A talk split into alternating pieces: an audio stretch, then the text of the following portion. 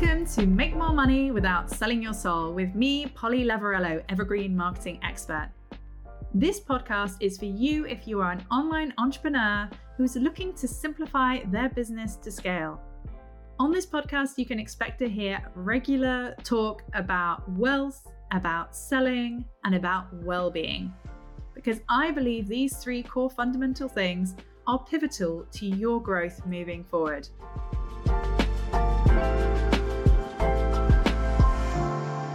Hello, hello, and welcome to Make More Money Without Selling Your Soul. I am Polly Lavarello, Evergreen Marketing Expert and Cushy Business Pioneer. And today we're talking about how to not mess up your in person event. Bit of a silly title, not gonna lie, just wanted to get your attention. In person events are epic. People have never wanted them as thirstily as they do right now.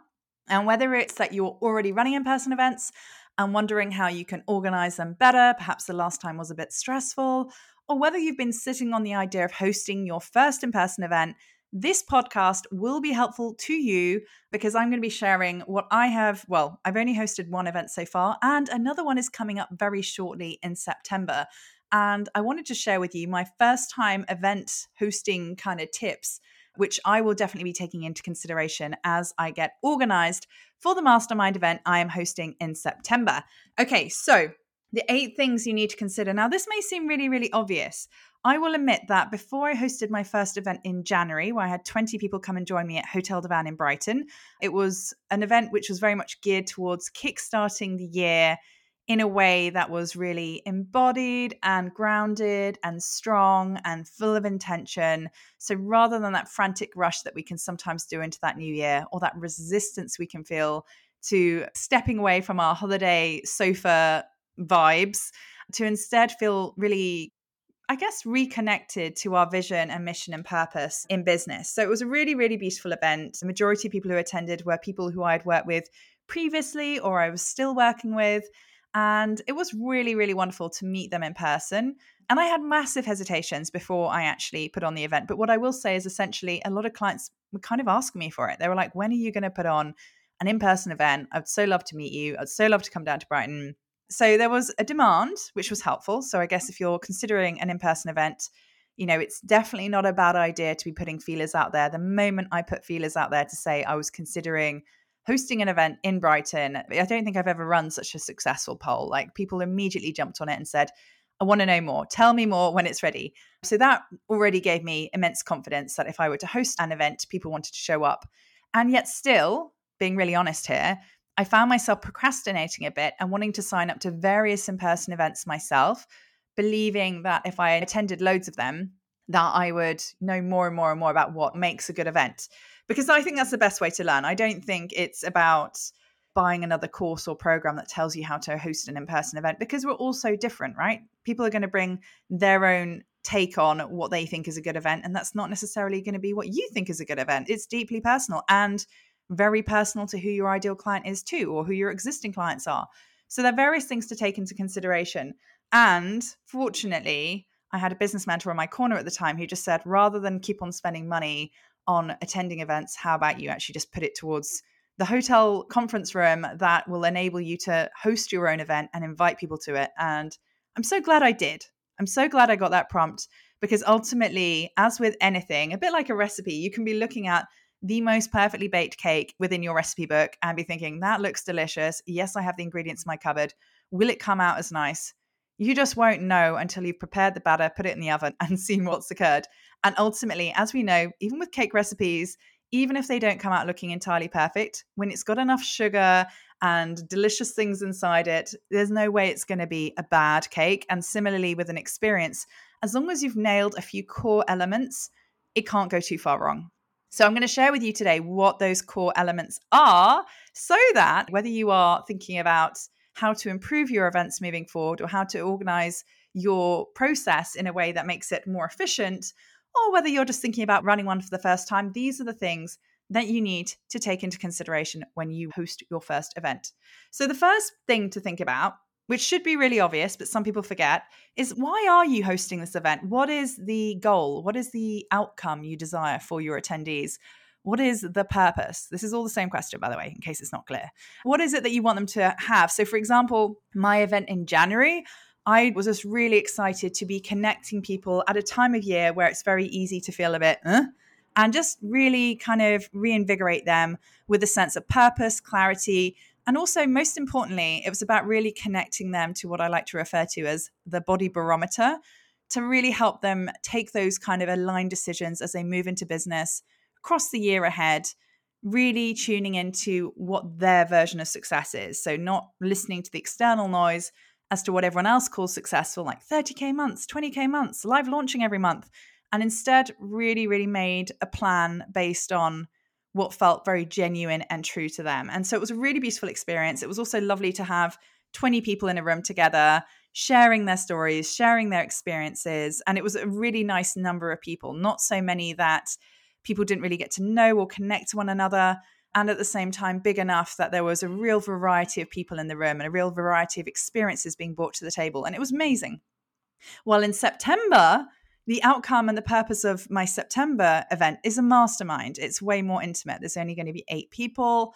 It's very high touch. I've included elements to the event that I didn't include in January because it was a rather light touch event in terms of you just show up on the morning in the most gorgeous and inspiring clothes. I did encourage them. I was like, dress like that future version of yourself that you want to be. Bring her to the table today. In that sense, it was very simple. It had a very clear outline from start to the end. And because it was about being an embodied CEO, I had a guest coach come along and support me with various elements, but I'll come back to that bit in a moment. But well, with this mastermind, the intention is for it to be a very high touch experience that people have submitted to me essentially where their business is at with massive depth before they've even walked into the room. So I know their business inside out before they've even arrived. And that fact that there's only eight people enables us to go really deep into their businesses I've also stipulated that they need to be six figure plus earning business owners because I want people coming to the table who perhaps already have the beginnings of or an established team, people who can take the information I'm sharing and run with it and really create momentum and scaling in their business. So it's a totally different outcome, totally different purpose. And because of that, the way I've created the day and made other decisions has been impacted by that too. So do think about that seriously. One thing I will say that I will admit was maybe not necessarily a mistake, but something I kind of didn't think enough about was my January event. I was kind of asking mastermind ish questions to a table of 20 people where it was really hard to get to that level of depth and quite challenging to get around a whole table of 20 people to share their experiences. So that was one of the things that influenced me to recognize for the kind of level of transformation I want to support and the kind of depth that I want to get to, this is the next event. It's going to be a mastermind event.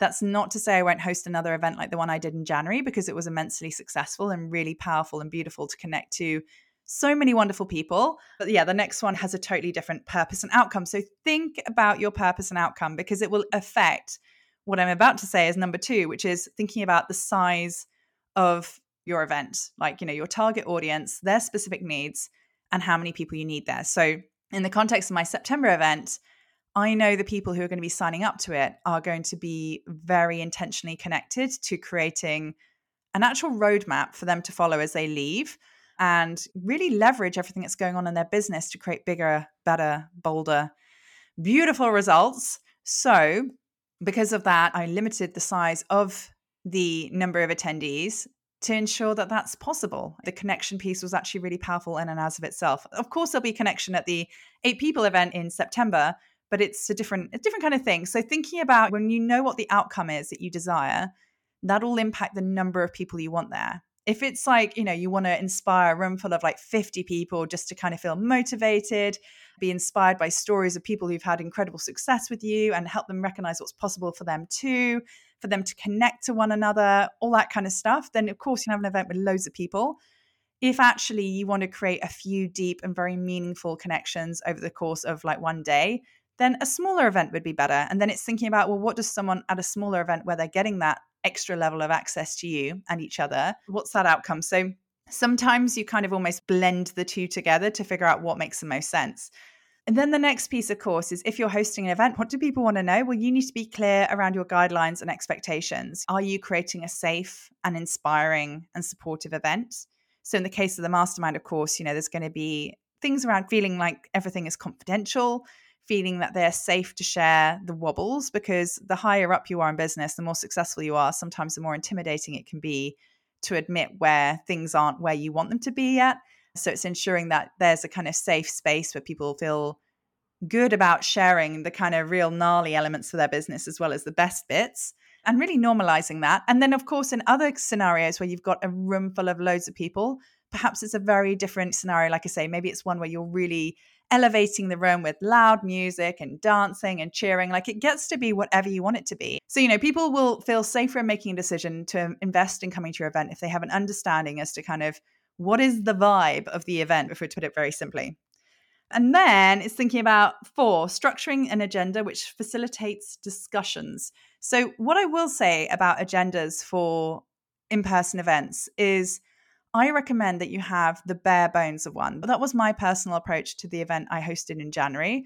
And the reason why I say that is because one of the most powerful things about coming to in person events is the connection piece to the other people in the room, is the kind of unexpected conversations that you weren't planning on having, is the ability, if you're so structured as to what it is that you want to share, people may as well just be following a program or doing an online course. They've come to see you for the nuance. They've come to connect with other people in the room for those stories, for those connections, for those potential collaborations moving forward. So, if you don't allow a decent period of time for people to connect to one another, connect to each other's stories, share their stories, people won't really be fully present in the room. Okay. And we want people to be fully present in the room. So, what I will say is, I think most people over prepare for how much they are planning to deliver and often will end up only delivering half of it. So, I would definitely look at your agenda for the day and kind of almost color code it with like the must haves, like the bits that you need to get through. And then they're kind of like nice to haves and they're like nice to nice to haves so that 100% whatever happens at the end of the day, people have definitely gone through the process that you know will be most supportive to them. And at the same time, that you're not getting stuck in one area that actually isn't going to be particularly helpful to them. So that's something to think about. Now, of course, when you've thought about that, then it's thinking about am I the person who's best to support all of this, or would I benefit from inviting in a guest facilitator or coach? So, in my case, in January, I invited in the amazing Natasha Grunwald, who came in to support with some breath work and some somatic movement because the day was all about being an embodied leader. So, of course, I wanted to have some embodiment elements in there so that we didn't spend too much time in our heads and that we were very much connected to our bodies. While in September, because it's very much leaning into a strategical day, while of course there will be some elements of that kind of facilitated by myself, my guest coach on this occasion is the incredible Sarah Dalrymple, who is the sales coach in Scale with the Power One. So she is somebody that various clients of mine have already worked with and I'm super excited to have her in the room because obviously, one of the really important things that we'll be touching on on the day, alongside strategy, alongside business model, alongside all the pieces that people need, is also how they're actually going to be selling and what their sales strategy is going to look like. So I'm super, super excited to be hosting with Sarah. Plus, Sarah and I have a very similar kind of energy. So I just think it's going to be really, really fun. And interestingly, despite Sarah and I having worked together, I imagine around a year now, we've not met each other yet. So it's going to be so, so exciting for her and I to host our first event together. But yeah, thinking about the coach who's going to support that purpose, that outcome, that transformation that you desire for your clients. Like for me, the moment I priced my event, I priced it with a view in mind of, and I feel really confident that, that these people are going to walk out with strategies that are going to make them a huge ROI on what their investment is. So I feel no qualms charging what I'm charging because I know that between myself and Sarah, these people are going to leave fully loaded with incredible ideas to create serious momentum in their business. So, of course, now you've decided all of those things, you want to choose a venue that allows for all of that. Now, I put venue like further down the list than you perhaps expect. I say this because I actually decided on having Natasha come along to my event in January after I'd chosen the venue, which actually was not exactly problematic. But again, it was one of those moments where, in hindsight, knowing that there were going to be somatic elements involved, knowing the kind of nature of the event I wanted to host, I would have probably chosen a slightly different, more kind of cozy, non conferencey space room to allow for that kind of embodied leadership work to come through. It was absolutely fine, the room we're in, and people had a really great experience. But being, I will admit, a slight perfectionist, I did reflect on it and think, yes, in future, I'd want some cushions on the floor. I'd want some furry throws. There are different things that I would incorporate next time to really allow people to connect to their body and really make the most of having somebody like Natasha there supporting. So, yeah, do choose the venue and perhaps choose it after you've decided on who else is supporting you. Because obviously, for me, people could just be sat down for the parts that I was supporting them with, or stood up, or maybe moving a little bit. But with Natasha, space was really important. And yeah, I wish I'd thought of that one before. Finally, obviously, once you've hosted the event, the only way to improve events is to evaluate and improve, which means definitely getting feedback from those who've attended. I got some incredible feedback, which was so, so helpful. The majority of which was really, really positive. There was the odd little comment here and there, which really helped me lean into what's going to make an incredible event in September. Because, like I say, almost like with every first cake, no, it won't be the finished article. It won't be the same event that you're hosting in five years' time. But can you say that for anything? Ultimately, at some point, you always just need to get started. And my tip number eight, which is deeply personal and slightly impractical, well, actually, no, it's not impractical. I'm, I'm like doing a disservice to my very personalized tip here. But it comes back to that phrase I always lean into, which is build the business you'd like to buy from. And in this case, we're talking in regards to an event, it's hosting the event that you'd like to attend. I love opulent environments. So in January, that's what the event was like. And similarly, in September, we're going to be at Covent Garden Hotel in the most beautiful room with beautiful sofas, beautiful upholstery, delicious food, beautiful service. I love Covent Garden. It's such a bustling, kind of beautiful space to be as well. And similarly, I've chosen September because for me, it's almost like a business new year. So it's a great time to kind of get together and create and knock it out the park final quarter of the year. And so, you know, all of these things I've chosen because I know that that's the kind of event I'd like to go to. I'm also cooking up something else which kind of reflects a different side of my personality, the one that's very connected to nature and the wild. And that's something I'll be cooking up for next year. But you know, ultimately, that's one of the things I recognize when it comes to hosting an event. Like most business decisions, people tend to overthink things or overcomplicate things or constantly look for somebody else to kind of make the mold for them to kind of fit into to make it easier to decide what to do moving forward. But ultimately, like I say, you can have the perfect recipe. And the only thing that's really going to improve these things is getting it out there. And I remember on the day of my event, one of the kind of almost mantras I repeated to myself as I kind of anxiously awaited my first attendees was there's delicious food here, we're in a beautiful environment, wonderful people are connecting to one another. I am getting to see them. I am so excited to see them. I'm so excited to be their host. And I really trust that whatever comes up today is going to be exactly what they need.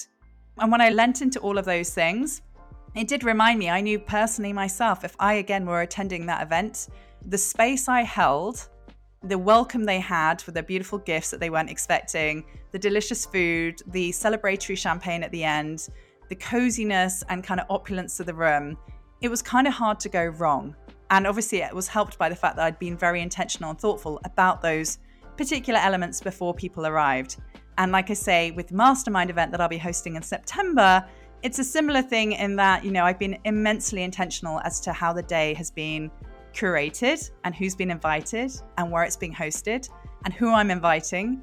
So ultimately, I think always leave space for surprise, always leave space for magic because it won't appear otherwise. So there we have it, my lovelies.